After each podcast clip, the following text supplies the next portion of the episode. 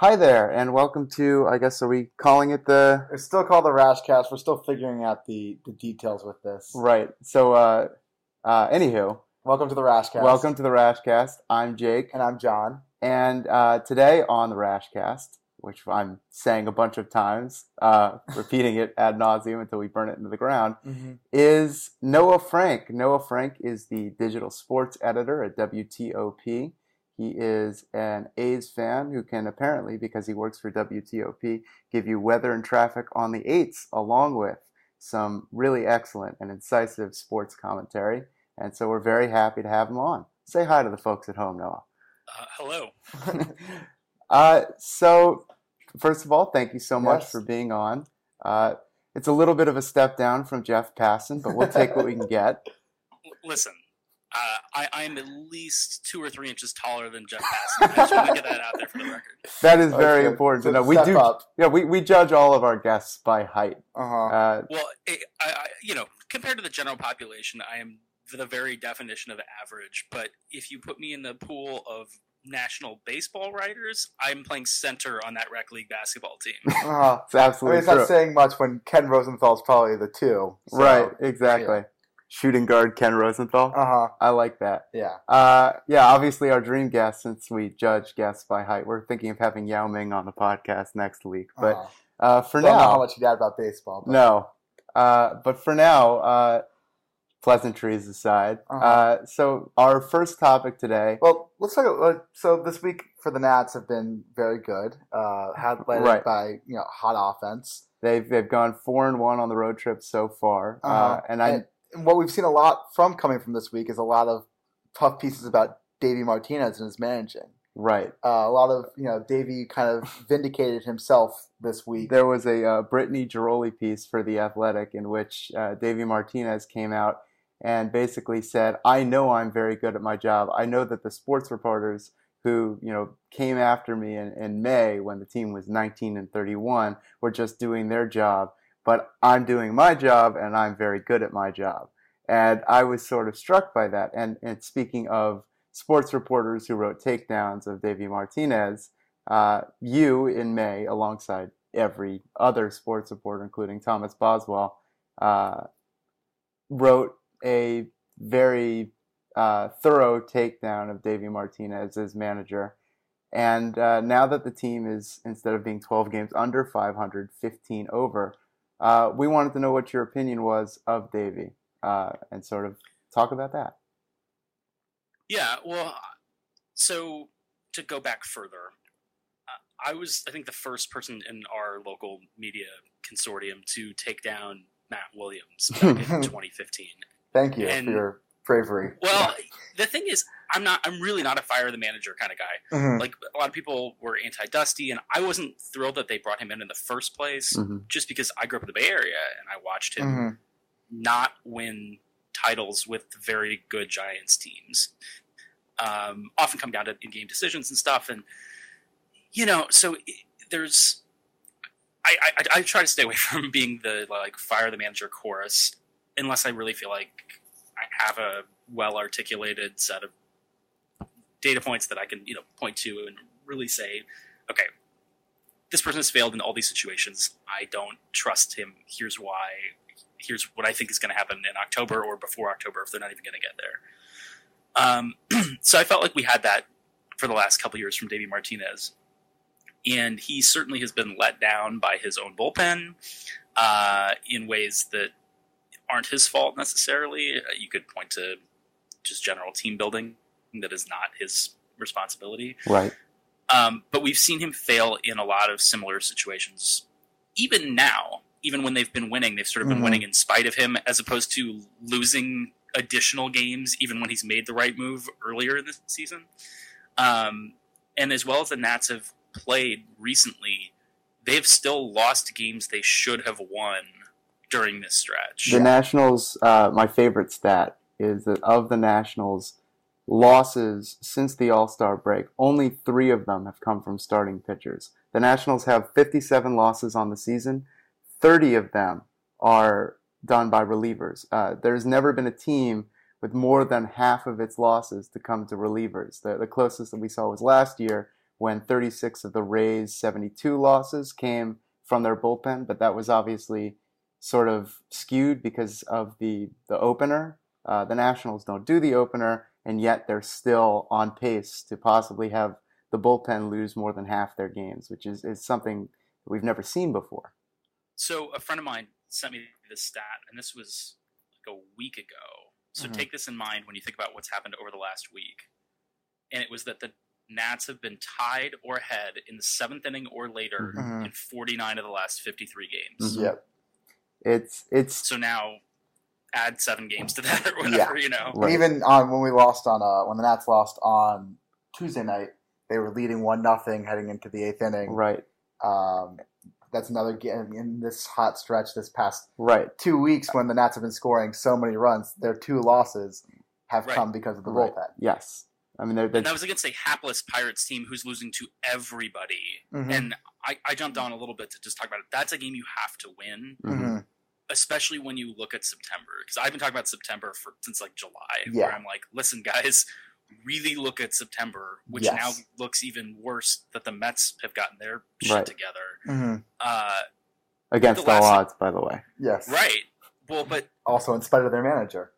That's also true. yeah, but they they also have really good starting pitching. Oh, yeah. every day can beat you, you know. hmm And outside of I think it's three games against the Marlins, starting on Labor Day, there are no easy wins No. Nope. the schedule. No. and I don't think I think you can make a really good living just pointing out, just like taking hot takes about a baseball team right before they're about to face a really tough or a really easy stretch of their schedule Mhm. by going contrarian. If if they've played poorly going into the easy sketch or played well going into the hard hard stretch, um, but you know they're going to have to have a several game lead in the wild card going into September. I Yeah. think in order to make the playoffs at all. Well, and and they do. At this point, they are four and a half games clear of a playoff spot. Three games clear of the first wild card, but four and a half games clear of the Phillies and the second wild card spot. They've they've done in this stretch against not. I mean, I wouldn't say that the stretch that they've had Right in has been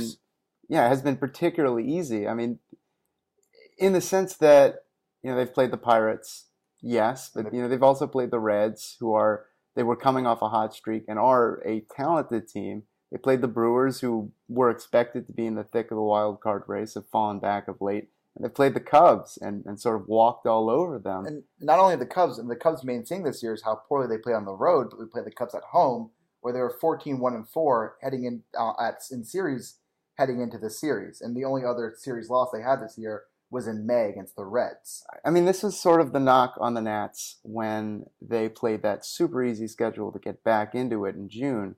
Uh, that they were, you know, merely beating up on bad opponents.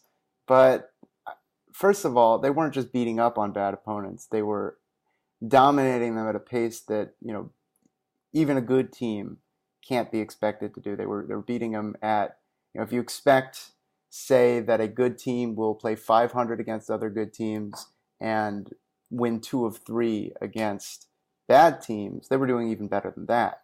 Uh, and and this stretch, you know, where they've gone 10 and two against the basically just the NL Central. Mhm. Uh, I mean, I wouldn't say that they've been, you know, f- first of all, they've been dominating the competition. They haven't just been beating the competition. They've been walloping them in ways that I, I don't think this team has ever gone through a stretch like this. Maybe you know the the closest thing I can think of is late August to early September 2012 uh, when they they ran through, if uh, memory serves, the Giants, the Astros, the Cubs again. Uh, Yeah. But th- this team, the point is, it, I understand the concerns about schedule in September, but you know, this team can't, other than the bullpen and other than you know the manager and managerial decisions, I don't think this team can possibly be playing better than they are right now.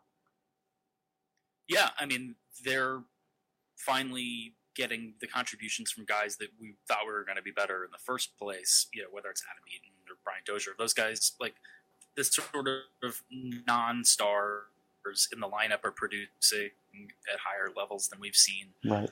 Um, I really think the back end of the rotation has been the the biggest Yeah. hmm yeah, if you look at what Anibal Sanchez has done the last 15 starts or whatever it's been, Mhm. um, and to watch Joe Ross suddenly be really competitive pretty much every time out, and, Mhm. and you know guys like Erick Fedde be able to give you six good innings. That's really been the difference, especially with Max Scherzer hurt. Yeah. Um, when he got hurt, there was a real question of whether or not they'd be able to sort of keep that together, knowing how bad the bullpen is um, for this, you know, sort of median stretch before things get really tough. Uh, and I, I definitely doubted that they would be able to based on precedent. Um, but they've they've done really really well, and I really think that that's been the difference because you haven't had that many times when they've had to, you know, go through that bullpen progression and put everybody in and say, okay, we really need everybody to do your job today, which has sort of been the, the failing in the past. Well, and- there's still like a six ERA for the season out of the bullpen. Right, and every every game that they've had where they've had to ask the bullpen to really do their jobs, they've struggled or faltered. Well, here's the thing with interesting about the bullpen, which we've noticed. We had t- we off air. Me and Jacob talked about this, but whenever the bullpen needs to stretch out and go about four innings or five innings, they do their job. You, you can look at you know yesterday when they shut down the Cubs for four and two thirds. Um, or I think the the better point that we've made is Yeah. that it seems like the bullpen really only struggles in those late and close type in high leverage situations. situations. High leverage, team leading by one or two runs. But I mean, uh, at, at least lately. Uh, but the Nationals have done a good enough job bludgeoning opponents in the past two weeks to completely paper over any bullpen struggles. Uh, I mean, they've done basically Sean Doolittle, Doolittle goes down, and so the Nats decide to respond by just scoring as many runs as humanly possible so that they don't need a closer until he gets back, which I think is a smart strategy. Uh-huh. I, I would try and carry that over to maybe the playoffs, just score a whole bunch of runs and then, And have the starting pitching go like six or seven. right, just win. Yeah, I think it's a good It- strategy. Yeah. Have they even had any saves like during that stretch? You know what I mean? I mean, they had didn't They've had blown saves. yeah, Yeah. didn't Garrett get a save? No. Oh, yes, Garrett did get a three inning He got a save. three inning save. that was the one Reds. save they've had. That's but that I mean that was in a 17 to 7 game. So Yeah. they've not had any traditional one inning three runs or less saves. since we put Doolittle on the Well, I mean since earlier than that. yeah. I I mean No, I- Doolittle had a save. the last no the last Oh, not yeah, Monday. Yeah. The last save that they had was Friday against uh, the Brewers, the Yeah. one run save where Doolittle fanned Yelich but couldn't get any swings and misses with his fastball, which was an ominous portend of things to come. Mhm.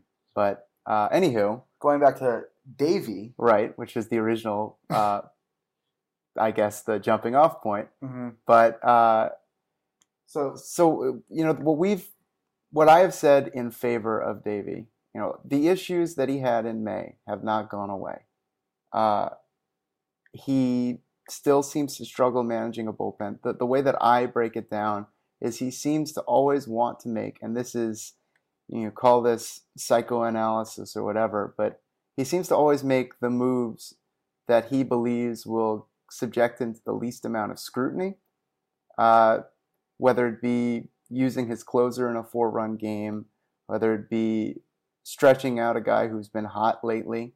Uh, I mean, and, and part of that's obviously not his fault. When you've only got one reliable reliever, you're looking for flashes in the pan wherever you can find them. Uh, but I, I would give him credit for as the team has turned around and as the team has added veteran leadership, you know, in, in Fernando Rodney and Gerardo Parra, and this is not a backhanded criticism. He has done a good job of not getting in the way. Uh, obviously, when he tried to manufacture fun with the cabbage, with uh, what was it last year? The camels. camels. Uh, How could you forget? How could you forget? I forgot the camels. Uh, but when he's tried to manufacture fun, it, it seems to have gone nowhere. But as this team has come up with the dance lines, with Brian Dozier singing Calma, uh, which has sort of become an anthem for this team, uh, he has done a good job letting the team form their own chemistry. And that can be hard. But, uh, you know, I think he does deserve credit for that. Yeah, I mean, staying out of the way is a big part of a big league manager's job. Mm-hmm. and so you didn't give this background, but I know you know this background. I I worked in the big leagues and in the minors Mhm. um, before I jumped back to the journalism side of the fence. And when I was in the minors, I saw a really interesting contrast with our managers at the two different levels that I worked at. We had this very fun-loving, gregarious uh, former Giants catcher Terry Kennedy down in Double A, and he kind of kept that team together despite a bunch of other stuff that was going on, and it was it was a, not a great place to play, and he was able to kind of keep that light himself and take take charge in that role. And then I had another former Giants catcher who was Terry Kennedy's backup when they were playing in Steve Decker in Fresno, and he was just a miserable person to play for and work with, and and was just just made life that much harder every day in an environment that was actually pretty good to, to play in for the players. It was well maintained and staff was good and everything. And um, it, it's at that level, you need somebody in charge who can really guide the team and keep people on track and and take an active role, really kind of every day in in making sure that that's happening and guys are getting development that they need or fixing that they need, especially at the AAA level, to tweak to try to get them back to the big leagues.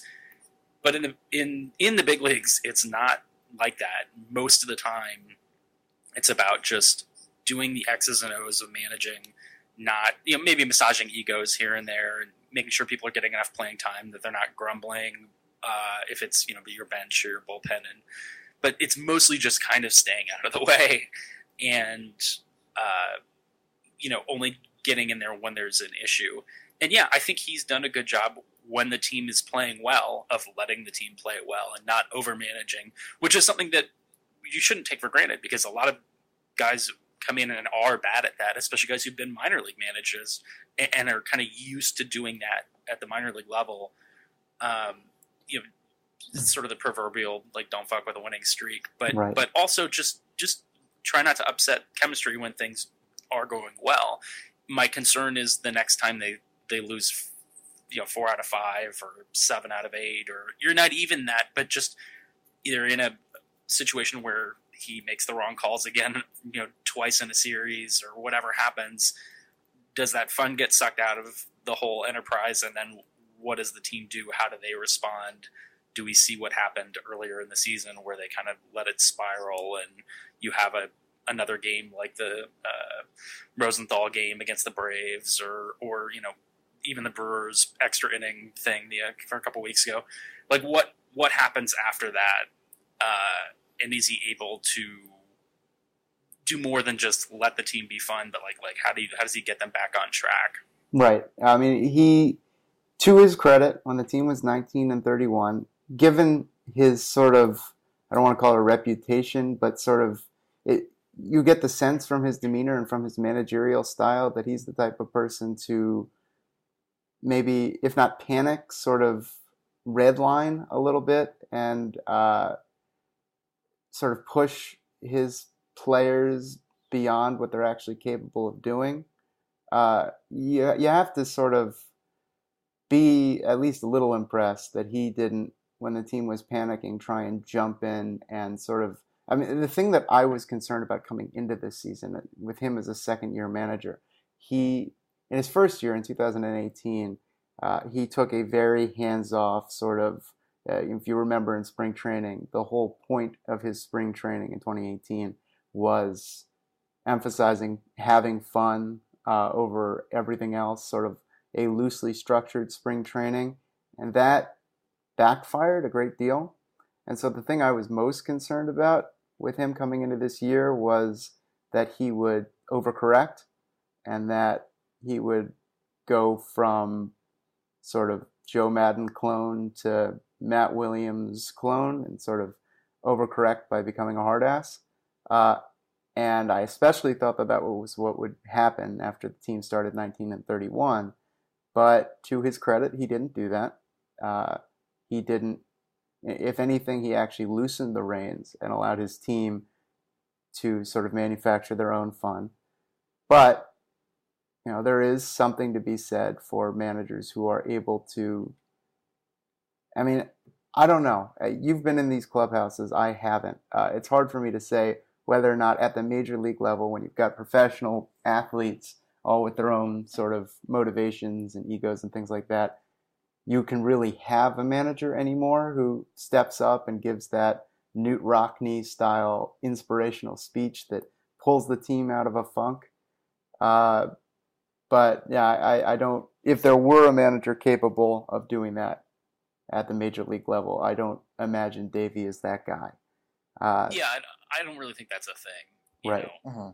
Anymore, it's really more about setting the tone day to day and and just uh, creating the right environment, you know, for people to do their jobs well and and not feel like, you know, if, if it's a team that's growing and and trying to build into a contender that they're not always looking over their shoulder, that thinking their job's going to get taken, that they have the space to kind of do that. And if it's a team that is going to be hopefully contending, that like one loss is okay. It happens. You know, you're going to lose 50 to 70 games, even as, as the best teams in baseball. Um, and that you can kind of turn around and, and, and come back. They've, they just had so many like back breaking losses this season. Yeah. And they've sometimes responded well and sometimes haven't. There have been kind of, you know, uh, good examples of that and not great examples of that. And I think that they're they have another week or whatever here where they're playing really bad teams after today and have a chance to keep stretching that lead out. But there's going to be something in September where they're going to have to kind of mitigate their losses and and probably play better than 500. You know, just the Braves are playing so well right now mm. That it, it, seems hard to imagine, even as well as they're playing, unless they take a bunch of those games head to head, them catching Atlanta. Right. Um, but there are there's going to be pressure. Somebody else is going to make a run because this is what happens when bad teams really fall off the cliff after the trade deadline and especially in September, they start playing a lot of their young guys, and they don't really care as much about winning as making sure that they have the pieces for next year. And we see that divergence where I remember in 2012 that you referenced earlier, mm-hmm. um, the Cubs came to town for a four game series, and you might remember it because the first game of the series, Bo Porter mm-hmm. went like running over to the visiting dugout, and it, it looked like there was going to be a full yeah, yeah. That was just the complete decimation of the. That was a fun weekend. Well, and and I had interned for the Cubs, you know, a handful of years earlier, and mm-hmm. and their PR guy, who had been my boss at the time, we were talking up in the press box, and you know, they still had some fight in them, and, and as evidenced by that that little interaction, and we were talking in during that first game, which was a very close game. I think the Nats ended up winning by a run, two to one, and basically my, my old boss was was like when it was like one one or it was it, it, was late in the game and close. Mm-hmm. He was like, if we lose this game, you guys are going to sweep us. Mm-hmm. And I was like, what do you mean?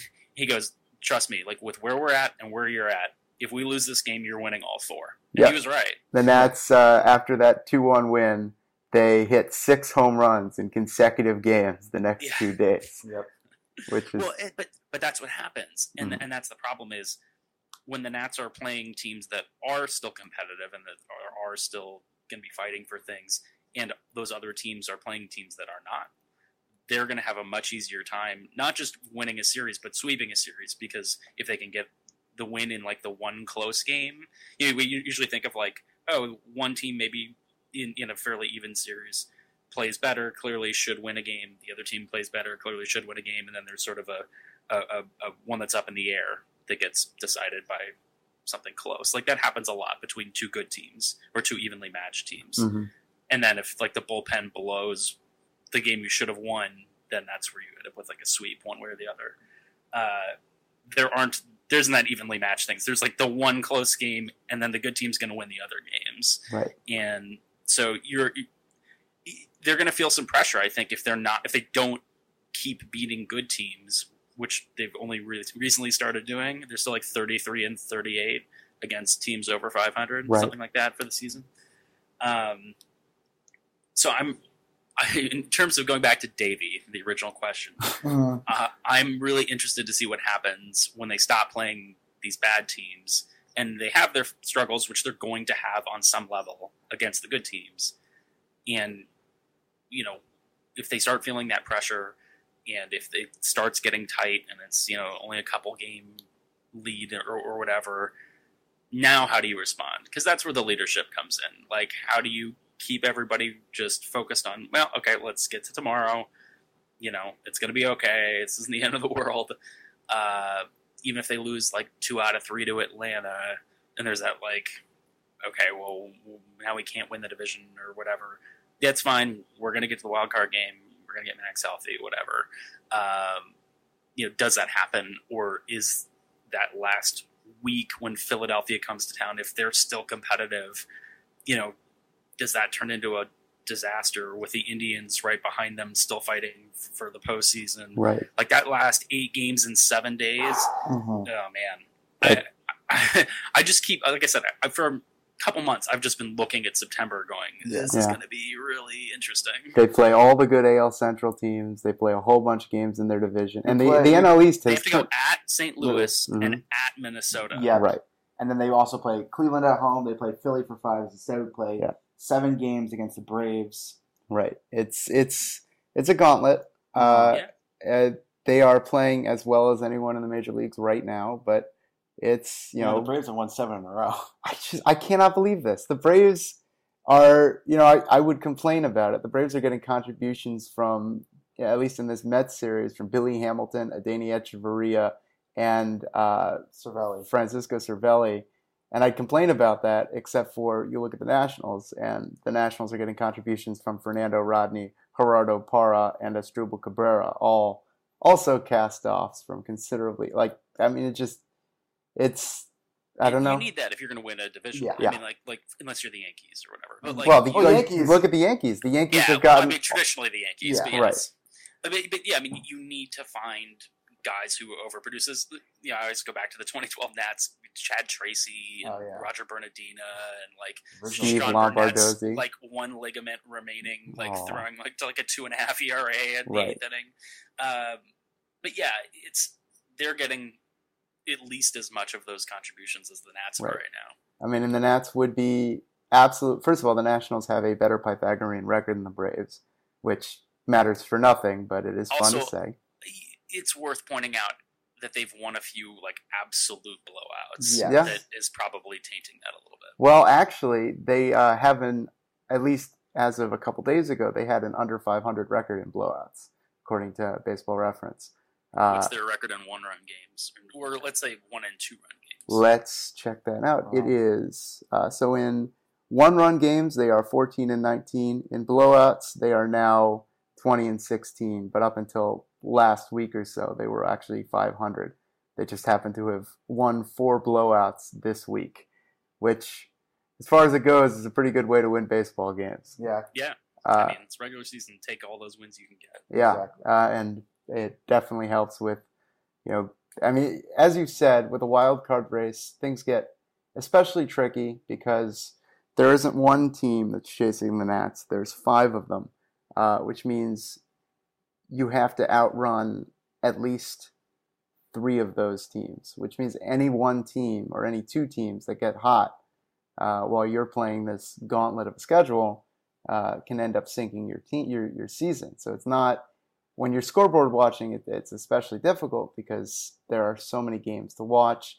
There, I mean, it's it's not an easy thing to win a wild card, uh, which is, and then obviously you go into one game playoff, and I am extraordinarily interested in seeing how Davey Martinez manages a one game playoff because there seems to be this impulse with a lot of uh, with a lot of managers to sort of overmanage in that one game playoff, and by overmanage I mean utilize the bullpen as heavily as possible, uh, limit uh, because you can sort of manage in a way you can you can manage your roster in a way that uh, allows you to have more bullpen than before uh, because you don't need multiple starters on that roster. Uh, so there's this tendency to sort of, at least in the 14 or so wildcard games that we've had, uh, to overmanage. Uh, but that strategy won't work for the Nationals because they have a a starter on the mound and a terrible, we're talking near historically bad bullpen. I mean, you've seen what the Giants were able to do in 14 and 16, where Just- they just ride their horse, Madison Bumgarner, who threw a complete game in 14 Both. and both, times. times. He threw right. two shutouts. two complete game shutouts. Yeah. So you don't have to overmanage. I mean, I No, but I don't. Martinez is no Bruce Bochy. Right. I don't trust.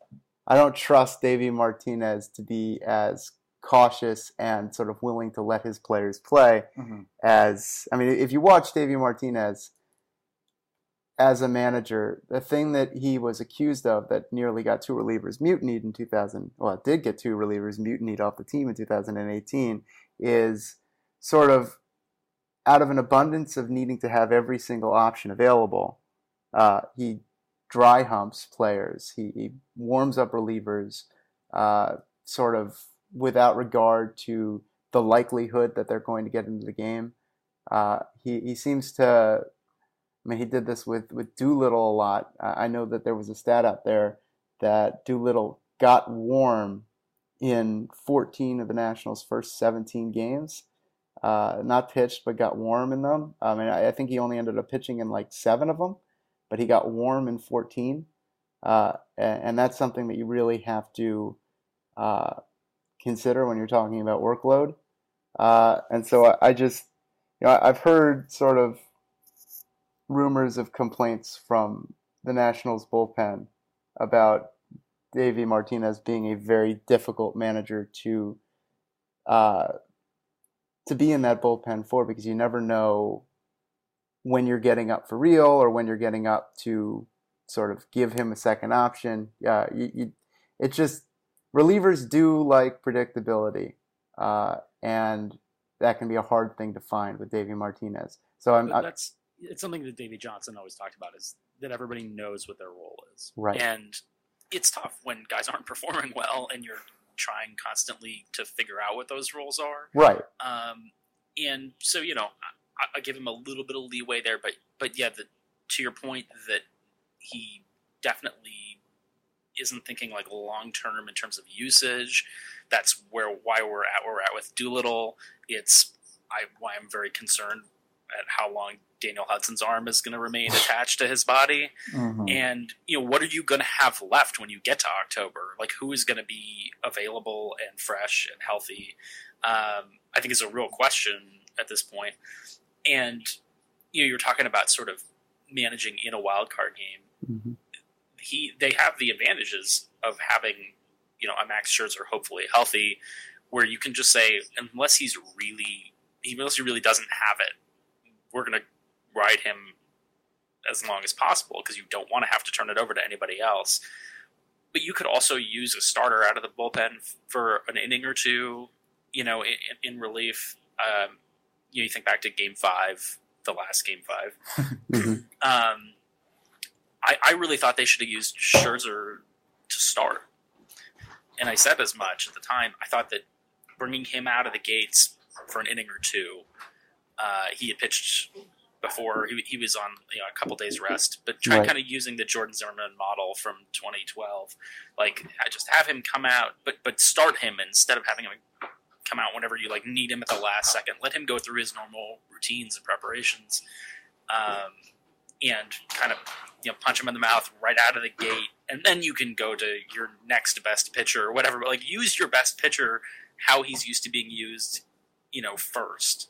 Um, and I was really disappointed in the wild card game last year that the A's didn't do that. Right. Uh, so Well- Liam Hendriks has has gotten a lot better this year, Right. but Mhm. that he was not the same pitcher last year. And they'd been using him as an opener to moderate success. But they basically were like, we can't pitch Mike Fiers at Yankee Stadium. And I was like, Mike Fiers is your best pitcher Yeah. right now. You have to use him. You don't have Sean Manaea. You don't have like anybody else who's like a competent starter Well, you you should use him for as long as he's good, and then and then you know now we'll scramble with what we have left. But like, what if he gives you five good innings? Like maybe he can. He's your best option to do that. Max Scherzer is your best option to do that. So ride him as long as possible because you probably don't have a lot of other good answers behind that bullpen door. Well, you also look at, at I mean, you talk about relievers coming out of the bullpen, and you look at Game Four of the or starters coming out of the bullpen. Excuse me, Mm-hmm. and you look at Game Four of the 2014 NLDS when Matt Williams had uh, Stephen Strasburg available. He had Jordan Zimmermann available if he wanted to go to him. Uh, and instead of either of those guys, he decided that Matt Thornton and Aaron Barrett were going to be his seventh inning guys in a must win uh, elimination game. Uh, and his defense for that was basically just Aaron's my seventh inning guy. He's been Right. that guy all year round. And like I've said, there's there's something to be said for reliability and for relievers having roles, but That Well- goes out the window in the playoffs. exactly, Mhm. it, it's it's about workload management in the regular season, but you don't do workload management in the postseason. Uh, yeah, they- they left Strasburg in the bullpen in that game was you know malpractice. yeah. I mean, oh yeah, like, we were all. I, I was I was back in DC just watching the game on TV, but we had a guy who was in San Francisco from from the station, Mhm. and we're Mhm. just on I don't know whatever what predated Slack, and we're just like, what is happening? Why is this? You know, uh, like how, you, you can't lose that game with him down in the bullpen. Yeah. Uh, but I mean, and you look at the, we talk about the A's as, yeah, we talk about the A's in the last year's wild card game, and I don't know that that Fiers was their best starting pitcher, or, he was their best starter. I don't know that he was their best pitcher. Uh, you could make the argument that rather than use an opener who is less good uh, than perhaps even Mike Fiers uh, for a couple inning stretch, you, you go to your best relievers out of the gate. I mean, the, the A's had the gift of a very deep bullpen in 2018.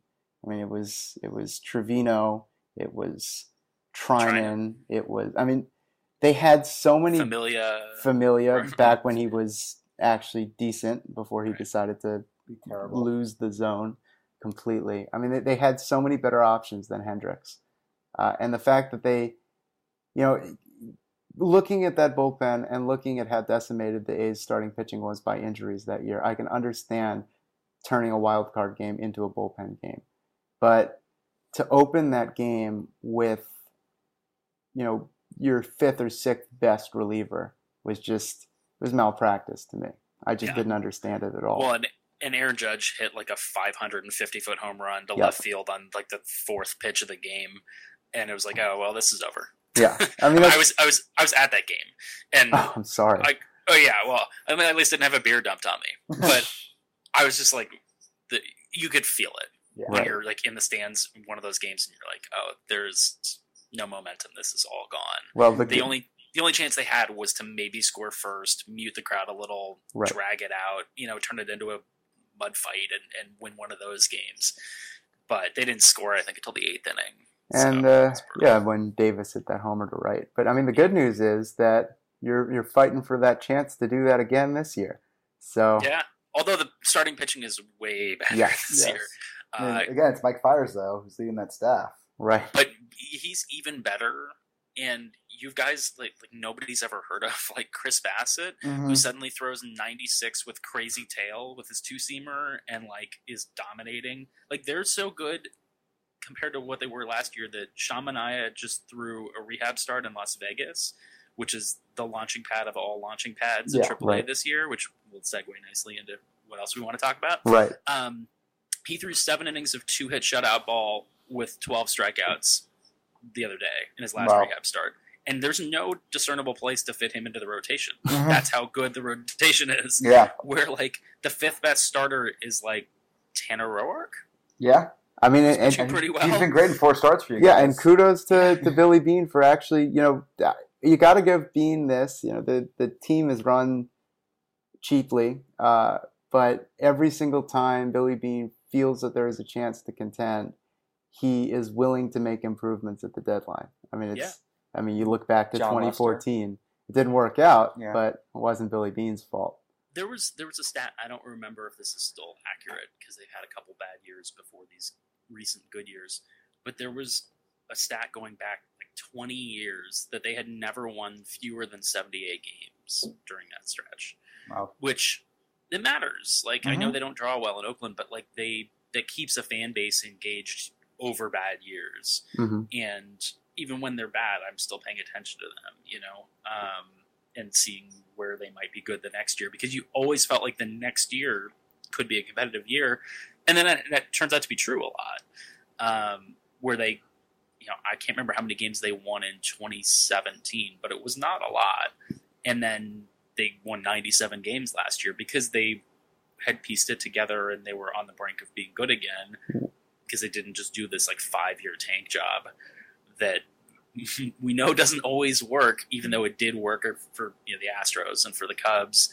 Uh, it's going to be very interesting to see the teams that have sort of elected to do this, uh, which ones don't see that payoff in any meaningful way over five or ten years. Yeah. Well, and you, you face a diminishing re- a level of diminishing returns because the more Right. teams bottom out, the fewer teams you have to sort of trade for or trade with to, to get talent back.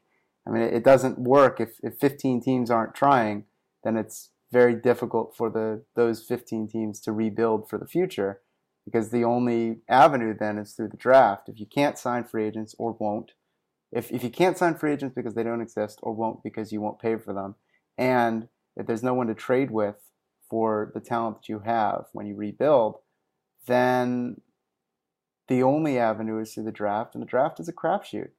Uh, it's it's certainly no uh, sure thing that you're gonna have what happened. I mean, the Astros missed on half of their high level draft picks. I mean, Brady Aiken, Mark Appel. It's not as though you know we think of the Astros as this brilliant organization, but they rebuilt through the draft and they had a lot of misses with their with their hits. They're just bad for so long. They eventually got accumulated enough prospects to make up for it. Right. And so and guys came through like Altuve, you know, Yeah, who were like right. Not expected to be Exactly. you know, Right, star But. I mean, Springer, Bregman, Correa, all top five picks. no, No, Springer was an 11th pick. He was 11th pick, top round pick. I but think. yeah, first half of the first round. Yeah. Right. Yeah. So a guy who was expected to be good. Uh-huh. but it's it's not an infinitely repeatable model, uh, and it's definitely a cover for teams who just want to win cheaply if they're going to win at all. Uh, Yeah. But regardless, that's not what we're going to talk about because it's depressing. We're going to talk about a different depressing thing, which I don't is know if it's depressing. It's just a change of aesthetic. so, as you have pointed out, this month, uh, August of 2019, is the first month in Major League history with a home runs per game for both teams over three. Uh, the the dinger ball aesthetic of baseball has been on the rise. Uh, it started in the All Star break of 2015. Uh, it increased through 2016, reached what we thought was the peak in 2017 seemed to be some mitigation last year, and then this year it's yeah, it's been completely the opposite direction. Mhm. Uh, and I guess you know we we've litigated what the causes for that are. Uh, you've written articles about you know the physics of the ball uh, and the way that MLB's process for creating the balls after MLB bought Rawlings has sort of changed the uh, the way the balls are manufactured. They've actually you know given them closer scrutiny, which has had the perverse effect of of giving them what seems to be less control. Uh, you know, unless you want to put your conspiracy hat on. Uh. Right. I mean, the the best conspiracy I ever heard was that yeah they they juiced the ball to give Statcast something to measure. Mm-hmm. But uh, you know, I, I want to talk less about that and more about what you think about the aesthetics of baseball as it is today. I mean, do you necessarily have a problem with the dinger ball era aesthetically? So uh, there's sort of the two things to unpack here. One, which I think people give too much credit to, which is the stylistic change in terms of uh, approach and focus on launch angle and focus on on really not cutting down with two strikes like was always been taught in generations past um, to try to create you know more fly balls and more home runs because they figured out mathematically that home runs are so much better for your offense than anything else that Really, home runs to- are good. yeah but but but you know it's crazy really we went through a long period of baseball history where it was not understood how good home runs are. that like they're so much better than singles that like it's much better to hit one home run than four singles. Home runs like, kill you know, rallies.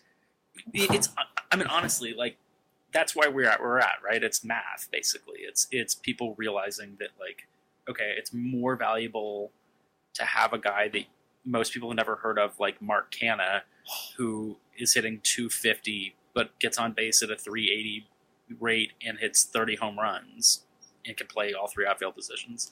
Like that he's a more valuable player than a lot of baseball players.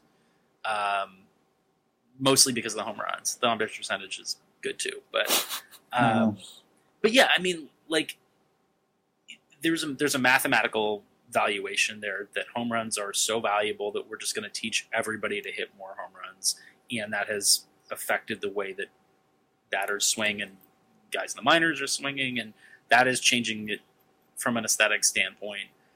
And then there's the ball, which is really having the results uh, change more. Like like I don't.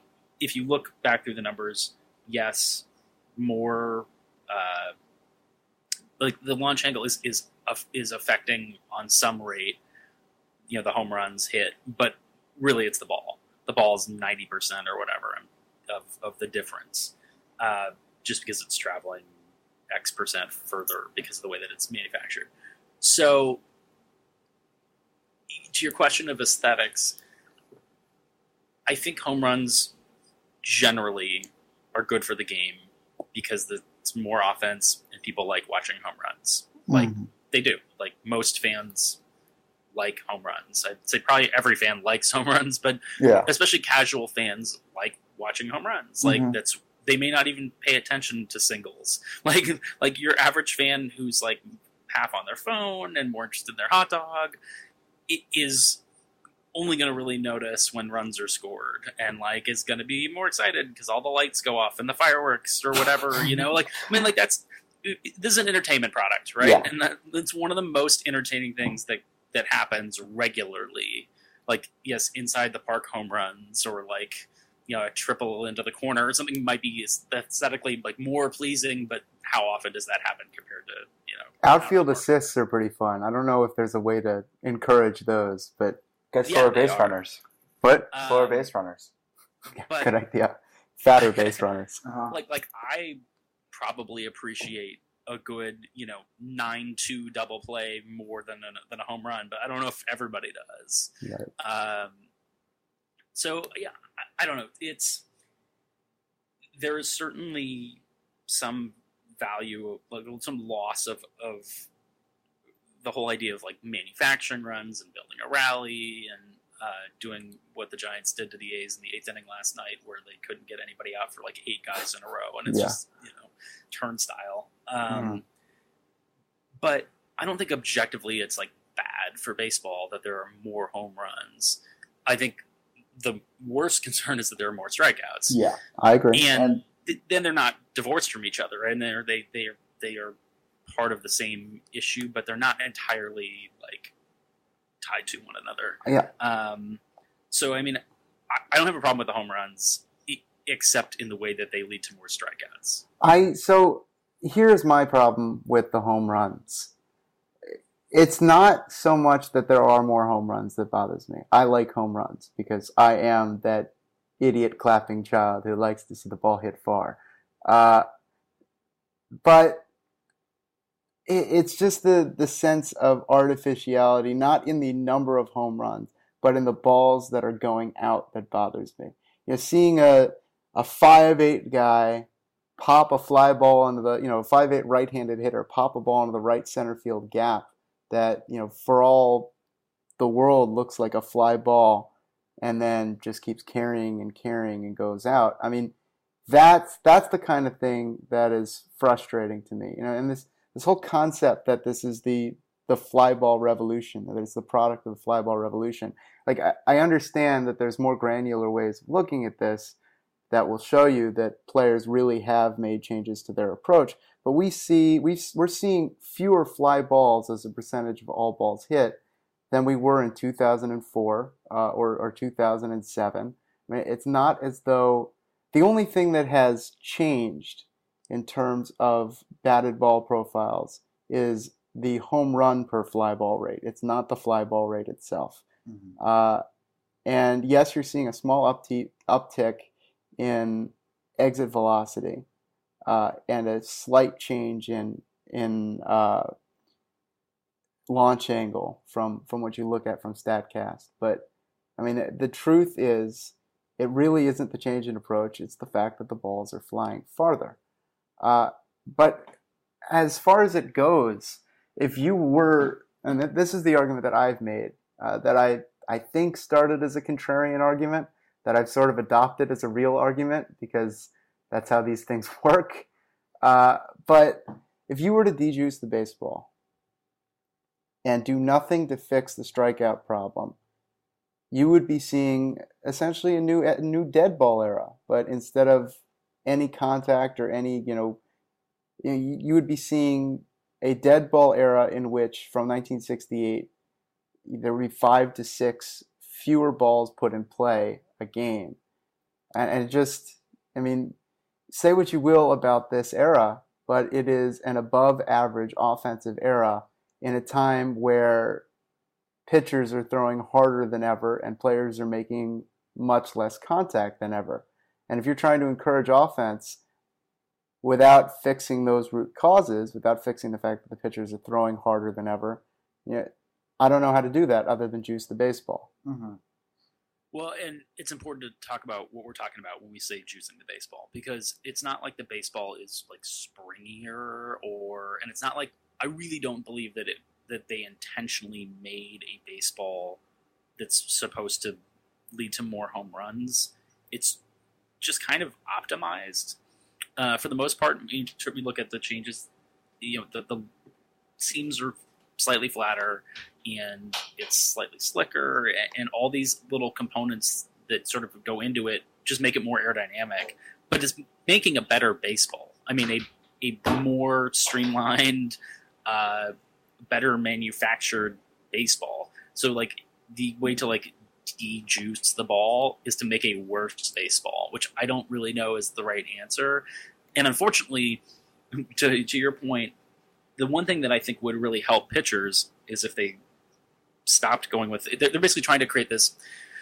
Um, the word I'm looking for? Uh, like a mm-hmm. synthetic stick. Uh, right, so that mm-hmm. you don't have to rub the baseballs. And so right. what they've done is failed to do that and created this slicker baseball that that especially in breaking balls, like pitchers aren't able to get as much grip on, and mm-hmm. that was really we we saw not just home runs, but wild pitches and hit by pitches and all that. And also pitcher blisters. You know, a lot of pitchers yeah. are complaining about blister problems. Right, and and and but it's important that those other two stats went up too early, like April and May. Like they they were having a hard time adjusting to to especially spinning the ball. Like more breaking balls were hitting batters because they weren't able to get you know, on top of them or whatever and get as much tack. Uh, and so you really like the best way to help pitchers is to fix that and you know give them something that they can throw better. But now you're just probably adding more strikeouts, right? and, and still the still the lazy fly balls that you think are going to get t- caught before the warning trackers are going out if somebody hits it hard enough.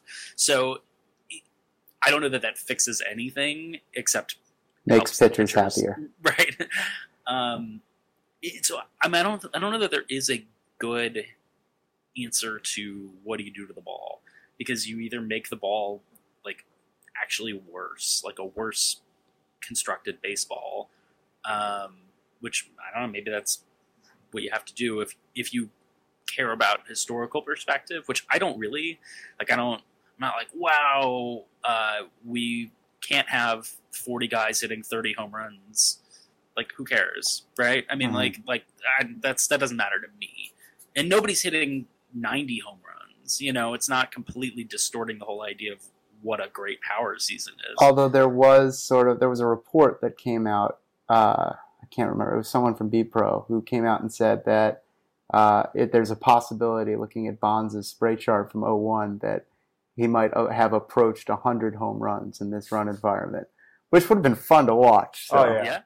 I mean, I mean, like are these bad things? Like like in a, in a in a in know wide scale, like would that have been so bad? Like yeah, I'm sure people would have complained about it on some level, but also a lot of a lot more people probably would have watched baseball.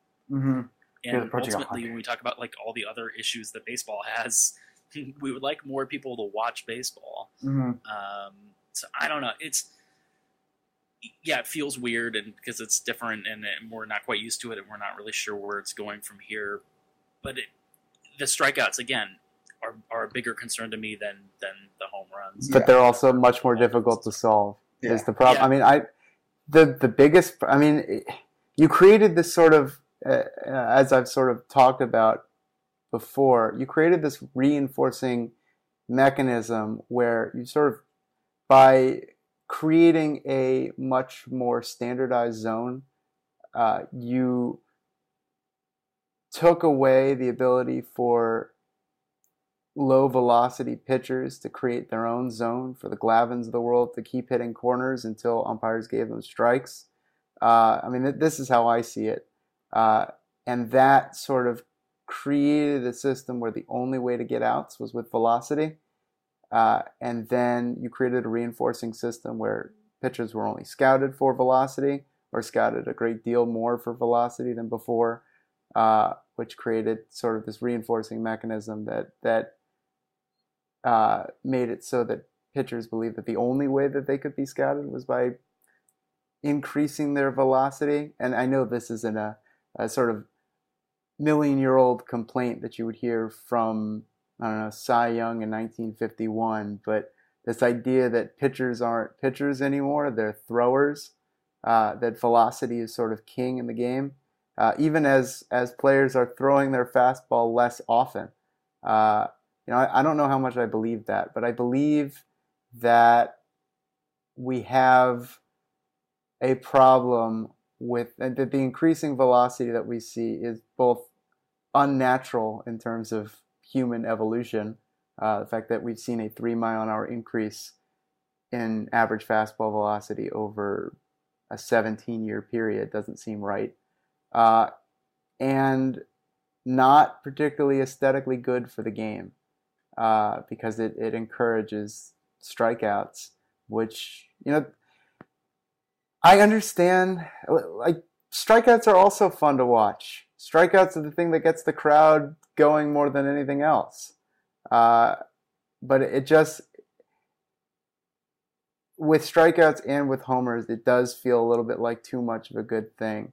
Uh, I, I'd say with homers even more than strikeouts because there's this element of artificiality to it where you see a ball go off the bat, you think fly ball to left, uh, and then all of a sudden it just carries and carries and leaves the ballpark, and you, you're sort of rendered disbelieving of what you see. But I, I mean, strikeouts, if you're trying to encourage offense, are a far bigger problem, uh, and I don't know how to solve it.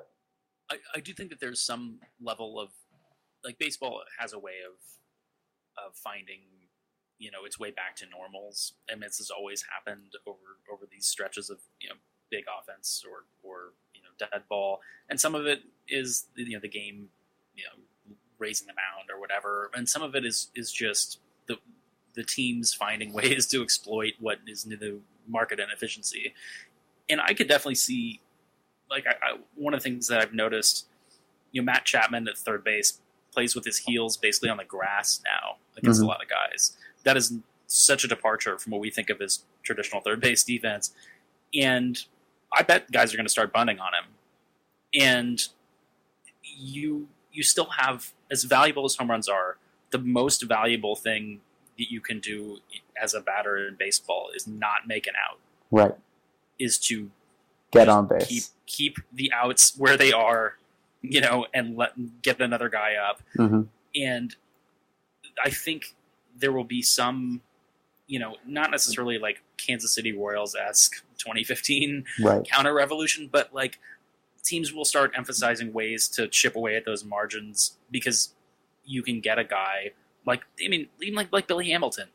Like there are guys like Billy Hamilton who maybe now maybe they couldn't hit home runs at all, but now they're a 10 or 15 home run guy in this under these new conditions. Right. And they can also lay bunts down and and use their speed to to really wreak havoc and create rallies and disrupt this sort of you know all or nothing home run strikeout dichotomy. And I'm, I, I could see where teams will strategically employ people like that and and maybe that you know takes away from from some of this uh, sort of binary dominance of, of these two things. Um, and you know and, and if not baseball might tweak some of the parameters.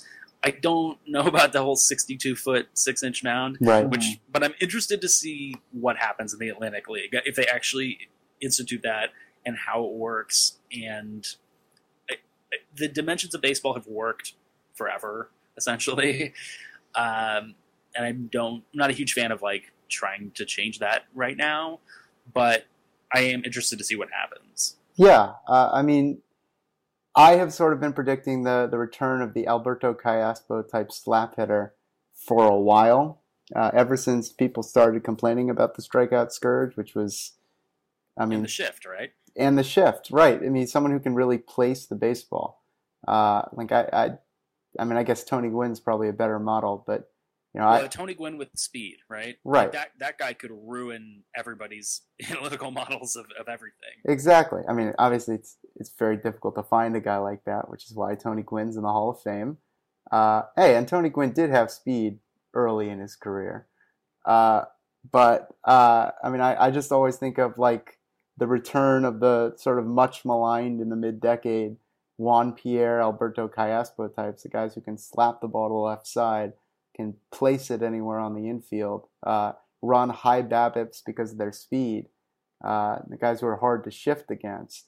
You know, I, I I keep thinking that some team is going to rebuild a team based on that model because those teams, those players, are definitely underscouted at this point and definitely undervalued by the market. But it, it hasn't happened yet, so we'll see. I mean, obviously, I mean, it, I guess it did happen to an extent with the the fourteen fifteen Royals.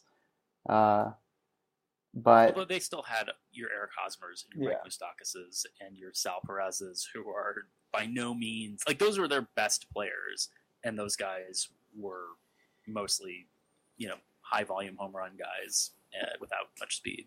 I mean, sure. I mean, yes, to an, but they were also, you know, speed. I mean, it was they they gave you more speed and defense than most teams of that era did, uh, and I was sort of expecting some teams. So we've seen the sort of bullpenning model of the 2015 Royals be copied, but not the uh, the rest of the Royals model, which I was kind of surprised by.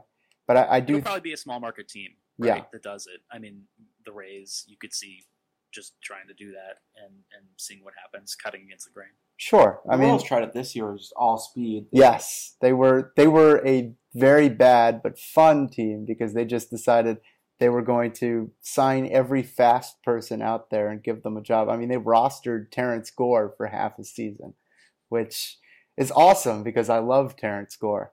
Uh, and he actually managed to even hit a little bit in his limited time. I think he got like a, a 91 OPS plus before he was cut, which given the fact that he was like a career 200 hitter in like low A ball was better than I expected. Uh, but I don't know. It, those I agree that you know home runs are fun. I like diversity in sort of playing style, and that the only thing that really bothers me about this home run increase, I, you know, I've sort of dispensed with the whole ahistoricism of the whole thing. I don't care about that. Uh, it's it's fine. Baseball has always been. I mean, for for God's sakes, there was a major time in baseball history when they didn't let black people play, and we don't really complain about the ahistoricism of that era as much as we like to complain about the ahistoricism of our current era. Uh, it just it's just you know when you see pop-ups leaving the yard that sort of throws me a little bit, but you know, there there are more pressing issues that baseball has to worry about, and I, I don't think you know baseball's seen sort of a, a drop in attendance over the past five years, uh, and I certainly don't think that the dinger ball era has anything to do with it. It doesn't. No.